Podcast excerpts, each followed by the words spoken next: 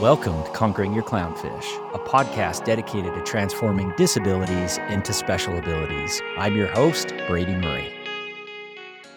Welcome back to the podcast. Great to have you here.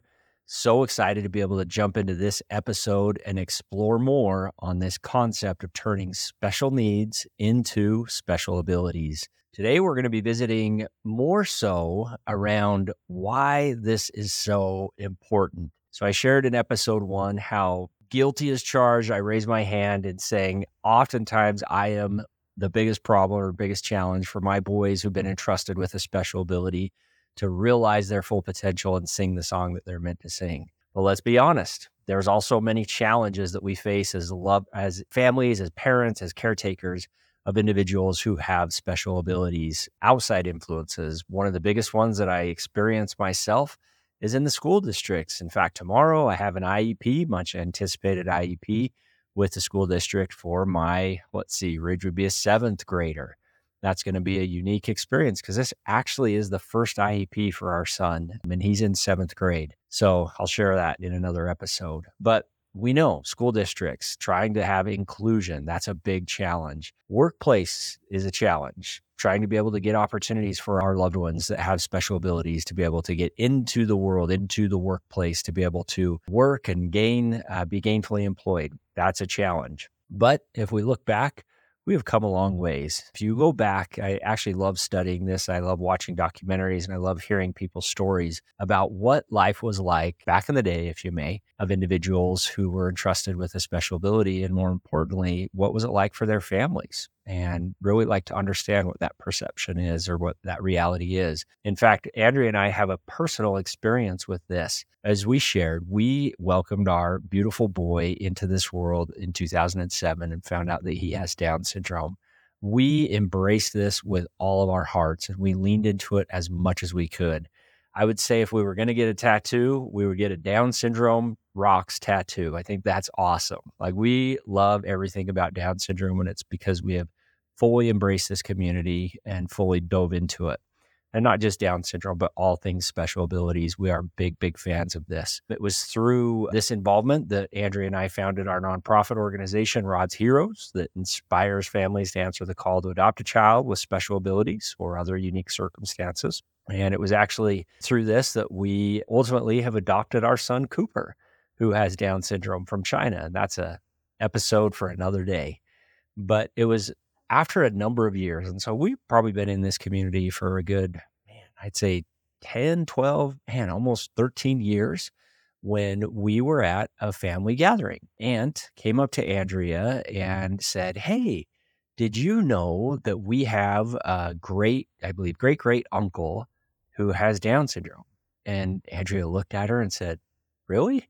as in like who? And she said, well, grandpa's grandpa's mom had a brother that has Down syndrome. And Andrea and I looked at each other and thought, really? We've never heard anything about this before. Tell us more. We are all about everything Down syndrome. And we actually have a family member who has had Down syndrome and we didn't know about this. She said, absolutely. And she showed us a picture, beautiful, like very well done black and white picture of Andrea's grandmother, great grandmother, I should say, and her family. There was a number of siblings there, like eight or nine siblings. And the youngest sibling in this family, this is like early 1900s picture, or the youngest sibling in this family clearly has Down syndrome.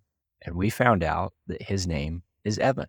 So immediately we had to learn everything that we possibly could about Evan. And we started to look at uh, family history. We actually found a great aunt of Andrea who knew Evan, actually remembers Evan and uh, had experience with Evan.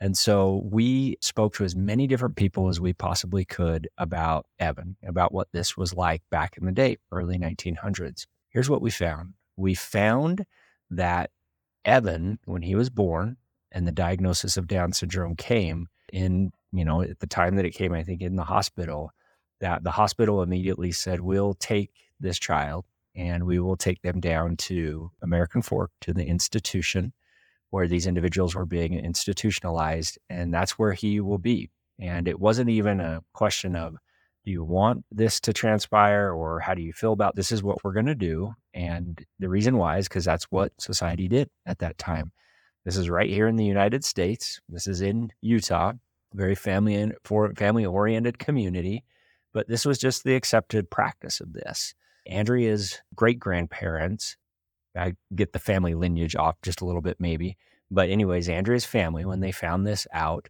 they said absolutely not our boy's going to go home with us and we're going to raise him.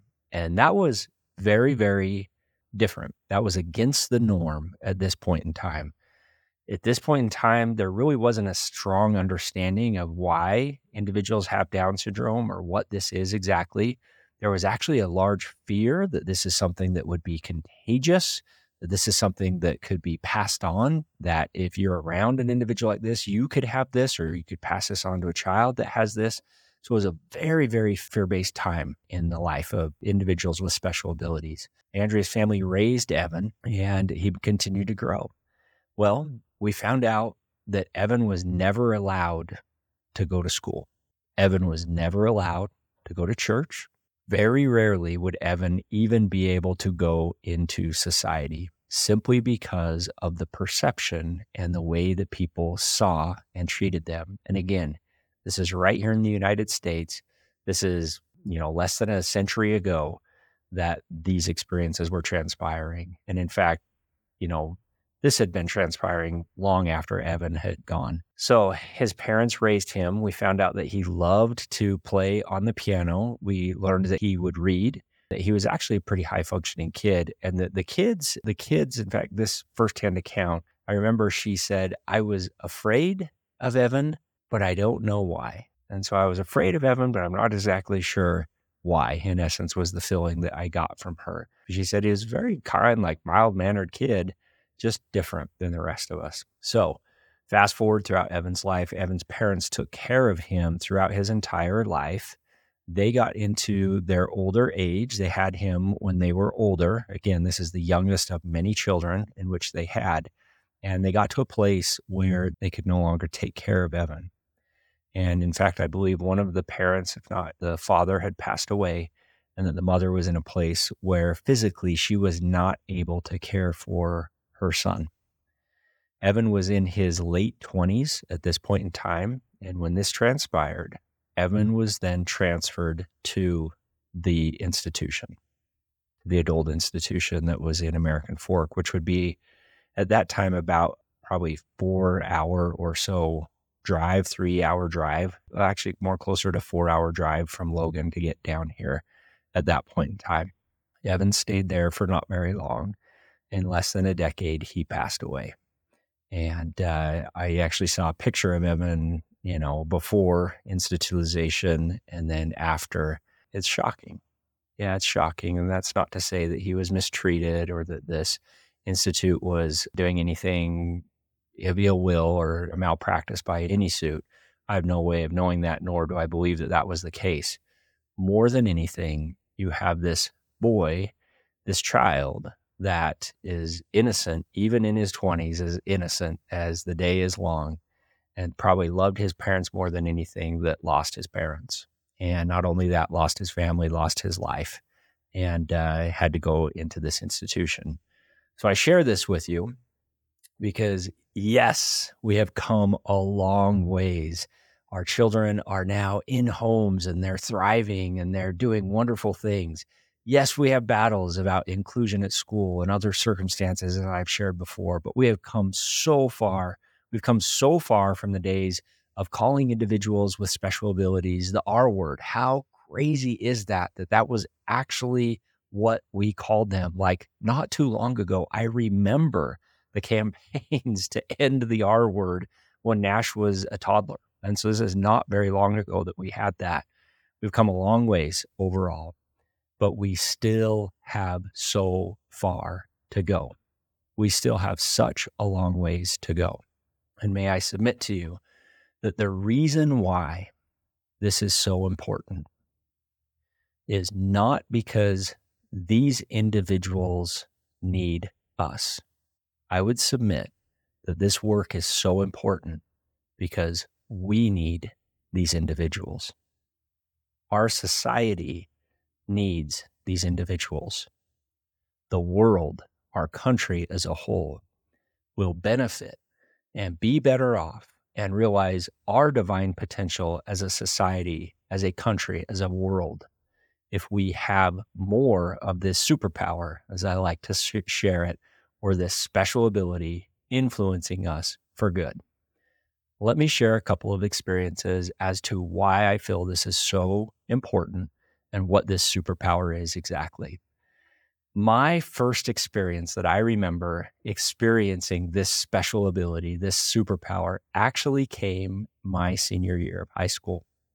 All throughout high school, I went to Preston High, as I shared. Proud Preston High alumni, class of 97. Shout out. Here we go, Preston High. Super, super proud of that. Love my background in Preston. And so we were actually at our senior assembly, my senior year of high school and they were giving awards out at that senior assembly and giving awards and giving scholarships. And so all the kids that excelled in athletics, all the kids that excelled in education or leadership, these are the kids that have worked so hard. And we all knew who they were, and we all knew that they were going to be the ones getting the scholarships, getting the prizes, getting the awards, everything that day. It was a special time. It was great. Now, I want to share as well, those of you that maybe knew me in high school, would probably say the Brady Murray that we know today is very different than the Brady Murray that was in Preston High. My guess is there's a lot of us that can look back and say, yeah, I've evolved since the time of my high school days. But I was like many children, many youth, I would say. In fact, not so much today's day and age. These kids today are amazing, but I'd say back in the day, I was like your stereotypical kid. I was an athlete. I was a jock. I was very self absorbed, very focused on everything about me, and really, quite honestly, was not a great teammate in the sense of looking outward and trying to help other individuals. There was one classmate that I had, I remember in particular. So we were a small class. We was a class of maybe 100 people in our class. So we pretty much knew everybody in our class and knew them fairly well. I mean, we'd gone to school together for all these years and you get to know everybody. There was one classmate in particular. His name is Bo Walton.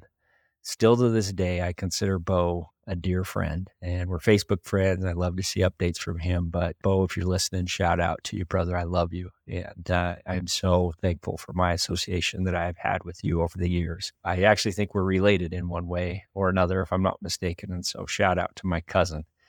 But uh, Bo Walton was somebody that uh, was entrusted with a special ability. I remember that Bo couldn't really use his left arm. He couldn't extend his left arm quite well. And Bo walked with a very pronounced limp, and that was Bo. Bo, as well, was one that worked so hard in school, but school just did not come naturally for him. And he had to work 10 times harder than the rest of us to be able to get a passing grade in his class. I remember clearly at, um, like vividly, like it was yesterday, our freshman year of football that Bo Walton came out and played football with us. He tried out for the team and he made the team. He was on the team. I remember Bo loved the Denver Broncos and he loved John Elway and he wanted to be a quarterback. And in fact, Bo, with his good arm, his good hand, could throw a football really, really well.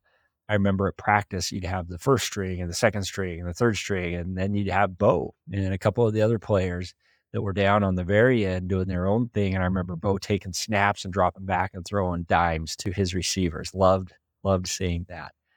But Bo, by and large, operated in the shadows. Bo was not a popular kid. He was not a kid that was front and center by any means. He existed and we accepted Bo, but Bo really more than anything probably existed within Preston High and the halls of Preston High.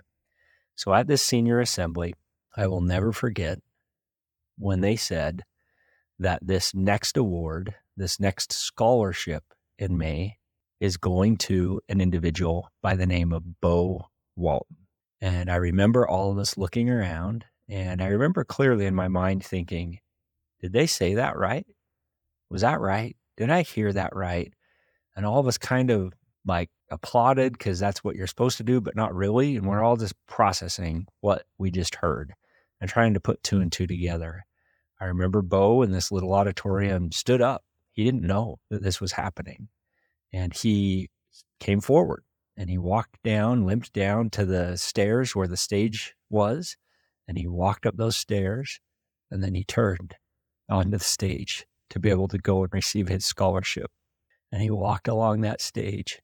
And as he did so, we all saw in his eyes tears. And then these tears started to run down his face. And when we saw that, we started to cheer. And not only did we cheer, but we gave Bo a standing ovation that day.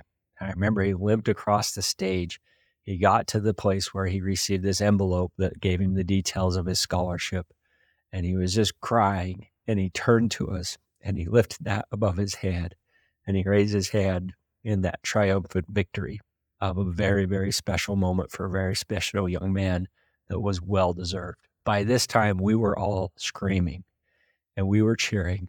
And I remember many of us, myself included, were fighting back the tears. Here I am, you know, this tough high school senior that never, you know, would cry a day in his life, so to speak, and and uh, would never do that. I was just crying like a baby seeing my teammate, seeing my classmate be able to receive that scholarship that meant so much to him. And in that moment, here we are now. What is this? Thirty years later, coming up on thirty years later, I still remember that. And I still remember Bo. And I still remember how I felt when I saw him receive that scholarship. And I saw the innocence and that look in his eye on how grateful and how thankful he was. And what I witnessed for the very first time in my life was what I would refer to as the special ability, as the superpower. Bo influenced me as an 18 year old high schooler who was not in the mindset of being influenced in a way that has changed my life in a way that I still remember to this day. I remember I wanted to be my best self. I remember I wanted to be more kind to other people. I remember I wanted to stand up for the underdog and be a voice for the underdog. I remember I wanted to be like Bo. I wanted to be like Bo. And here he is, the least among us, the one who doesn't wear the popular clothes, the one that's not scoring the touchdown in the football game, the one that just exists in the behind the scenes, was inspiring a student body because he had been entrusted with a special ability. And that special ability was now being put front and center on center stage to be able to inspire the hearts of the entire student body at Preston High that particular day. That is what I mean by we want to take special needs and turn those into special abilities. There are thousands, tens of thousands, hundreds of thousands, there are millions of individuals in our country right now who have been entrusted with a special ability that if given the opportunity to be able to let that light shine in a similar fashion in which Bo Walton let his light shine in 1997, that's what changes hearts. That's what opens hearts. That's what softens hearts. That's what opens opportunities for individuals to be able to change. That's ultimately what changes nations in my mind. And that's what I believe we need more than anything right now is to be able to get that into the world. So, as I said, we need them much more than they need us, especially right now.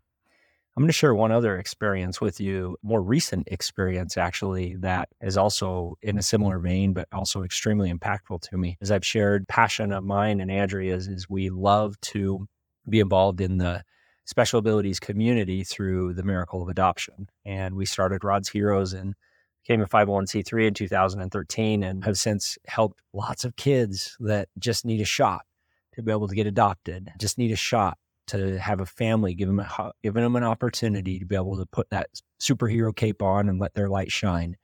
I've seen firsthand how these kids in orphanages and institutes are still have that light within them, yet it is confined and it is not impacting the world as it should. So last year in September, we went to Armenia. This was our first time ever going to Armenia was so excited to be able to go to Eastern Europe, had never been there before, and could not wait to be able to meet some of these children, these individuals, and do this work of advocating to help individuals with special abilities get adopted. as part of our work over there, we had the opportunity to go to an institution or an orphanage, is probably a better way to describe it in Armenia. As we were over there and, and in Eastern Europe, in a lot of countries, but in Eastern Europe in particular, when a child is born with a disability or a special need, as they refer to it, a special ability, as I like to refer to it, they are placed in a baby house. And that's where they'll stay for typically four, five, maybe even upwards of six years of their life. The first four, five, six years of their life. They're in a baby house. They're being cared for there and they're just existing there more than anything. At that point in time, these individuals are then transferred to an institution, to an orphanage. And this is not an institution for you know, kids six to nine or six to 14 or whatever it may be. This is an institution for kids from age five or six indefinitely. So you have four, five, and six year olds that are going to an institution and they're with adults that are also have special needs or are disabled in that circumstance. So we got to visit one of these institutions and we've been to a number of these before. And I'll share with you, this one was very special. This was a wonderful, wonderful institution. In fact, many of these are not great environments. This was a special place. This was a good place.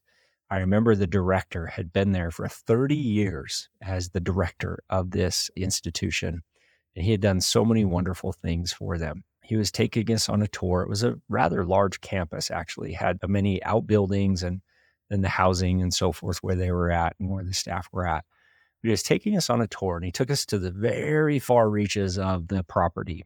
And there was an old building that he, I don't remember what it was before, but he had converted this into a place to do art. So all of the residents that are there in the institution have the opportunity to come and practice art and partake in different art projects.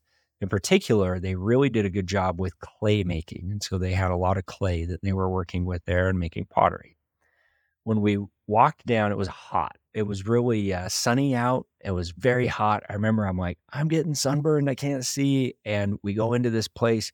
And the second that we go through those doors, it was actually really dark and kind of dingy and almost dungeon like, if you may, as you go as you go walking in there. But once you walk in, you go into the main room, it opens up. And there we saw all of this pottery that was displayed on all of the shelves in bright colors, just magnificent colors up there. And then you saw all of the pottery, the raw materials that was there being worked on. And right in the middle of all of that were three ladies that had special abilities and that were working their pottery. When we walked in, they immediately looked at us and their eyes just went bright as you can imagine. And they were so excited to see guests. They want they immediately came up, they greeted us. I would guess that these individuals were in their early 30s, probably early to mid 30s is about the age that they were. All about the same age, all three with varying different types of special abilities that they had. And they couldn't wait to show us what they were working on. For the next hour or so, we sat there and watched them work and they helped us and taught us how to do it. And they took us around and showed us every single piece that they had made. We asked them if we could buy it, and they said, Yes, we would love to buy it. And the director said, We, we actually do sell these, and we use all this money to actually buy more pottery, more materials for them to be able to continue on. So we picked out our favorite ones and we made the purchase. We just got to know these beautiful individuals, just such a bright light about them. And I remember when we left, they left with us and they walked ahead of us and they were just walking arm in arm, three friends, as happy as could be, and living their best life in their own minds. They were just very, very happy. And I remember in that moment thinking to myself, I'm so thankful that they're in a safe place. I'm thankful that they're being well cared for. I'm thankful that they are happy. But then I got sad and I thought to myself, ah, it's too late. It's too late for them to be adopted they'll be here the rest of their lives. They've already aged out. The year in which individuals age out is 16 years old. So once 16 happens, the ability for somebody to be adopted at that point in time is just nil. There's zero. And so I was sad about that. I'm sad that they wouldn't have a family. That's the work that I'm super passionate about. But then something hit me, and this is what was the hardest part. And that was that these individuals made me want to be better. When I met them and after spending an hour with them, I left that room feeling better about everything. I was happy. I had light and joy inside of me. I mm-hmm. wanted to be more patient. I wanted to be a better dad. I wanted to work harder on behalf of helping these kids get adopted and kids like them get adopted. I remember how much I loved my family just by being around these individuals. The I remember actually feeling totally accepted, not judged. I could be my myself. I could be, and I, in fact, they brought out my best self in me. But I was never judged. I didn't feel like I needed to put on a certain facade or a face or act a certain way around these individuals. I wasn't trying to impress anybody because they accepted me for who I was. I accepted them for who they were, and we could be our best selves in that moment. And so I remember watching them walk away and feeling especially sad in this moment because that special ability, that superpower that they have was going to stay in that institute for the rest of their lives and never be shared with the world. That's what I'm talking about. That's the idea of turning special needs into special abilities. And more importantly, the way we do that is to get that special ability out into the world. And I get it, parents and caretakers, that's a scary proposition. As I shared in our first episode, I was scared to death of Nash being hurt or failing or being bullied, to being disappointed, or just simply I felt like I needed to protect him. I was supposed to protect him. When in reality, the best thing that I can do to let Nash sing the song he's meant to sing, the best thing we can do to let our children sing the song they're meant to sing is to be able to get them into the world. Why? Because the world needs them. The world needs and deserves that special ability. That is my message today. Thanks for tuning in. Can't wait to continue on this journey. As always, if you enjoyed this episode, please share it. Also, we're very appreciative of those that are writing reviews and those that are giving us great reviews because it's through that that we're able to give this message to the world, inspire as many people as possible to turn special needs into special abilities. Until next time, have a great day. Thanks for listening to this episode of Conquering Your Clownfish. If you liked what we discussed on the podcast today and want to continue the conversation, please visit us at conqueringyourclownfish.com. And please don't forget to subscribe.